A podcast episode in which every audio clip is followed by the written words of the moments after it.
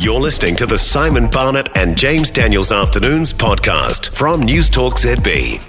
Former National MP Matt King did introduce a coward punch causing death bill in 2018, but it was voted down in 2020. Matt King has given us a call. G'day, Matt. How are you? G'day. Lovely to be on your show. Nice to chat with you. So, you introduced the bill in, in 2018, is that correct? Yeah, well, it was drawn out of the ballot, so you can go hmm. through your whole political career and not get a run drawn out of the ballot because I was in opposition. But Yeah. I was lucky in my, fortunately, in my first term, it was drawn out, and I hmm. pushed it through as hard as I could. Got the support of the party to to, to uh, introduce it to Parliament, and then got knocked down at the very first opportunity. The opposition government at hmm. the time just knocked it back.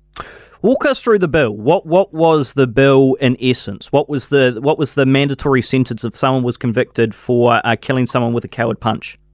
Okay, so what we did was we, we had a very basic um, sort of bill to start out with so that it could be improved over the course of the process, but it was basically assault causing death, and it was, the, it was it was the ability to if you just simply basically distinguish those um, coward punch king hit type situations from from regular manslaughter. It gave us a penalty of 20 years, which was the the difference you know in, in between grievous bodily harm and um, and manslaughter, which is life. Um, gave it gave there was all kinds of upsides to it. It was modelled on the New South Wales law. We didn't have a mandatory clause in there, but that could have been added at a later date if, if the if the Parliament had the uh, the guts to do it. Um, we were going to have support from Israel Adesanya and, and Joseph Parker and a bunch of rugby league greats. Uh, Australian, we're going to jump in behind it and promote it. Um, and it came out of basically, uh, I was a policeman for many years in Northland, and I um, I had a couple of cases there where four little innocent guys had been um, hurting no one and had been hit from the side and um, killed. And it was a really sad situation. I thought, well, we've got to have a law to address this, and, and, and more so than anything, probably the publicity behind it would have. Um, we could have saved a few young guys from, you know, realizing that they can kill someone with one punch, that would have been job done. You know. And it so it failed in the first hurdle, and it got voted down by Labour. I take it, New Zealand First, and probably the Green Party, was it? Yeah, it was voted down by the, the government of the day, which was those three parties, and the, it was purely political. They just didn't want us getting um, any kudos for introducing the bill. And and I happen to know that the um, New Zealand First had a very similar bill they were proposing to do. In fact, very similar to what I had, and they voted it down for purely political reasons, which which was gutting for me.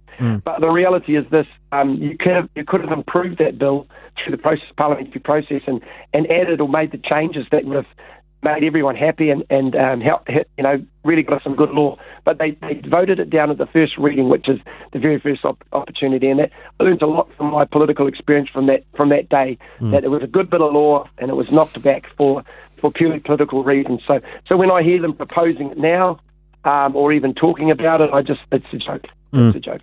So what happens? What happens now, Matt? Can can um, a bill similar to yours be resurrected, or indeed your bill, um, or is it's that's it done and dusted? If someone else wants to draft a bill and put it back in the biscuit tin, um, we're going to cross our fingers that it gets pulled out unless a political party takes a stance on this.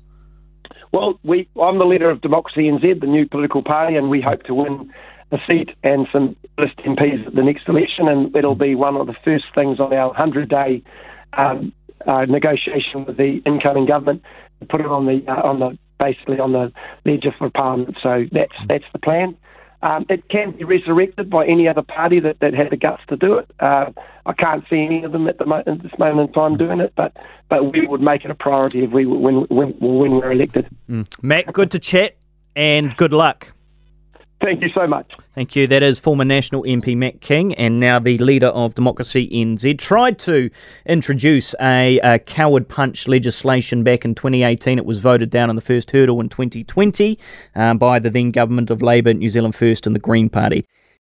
For more from Simon Barnett and James Daniels Afternoons, listen live to Newstalk ZB or follow the podcast on iHeartRadio.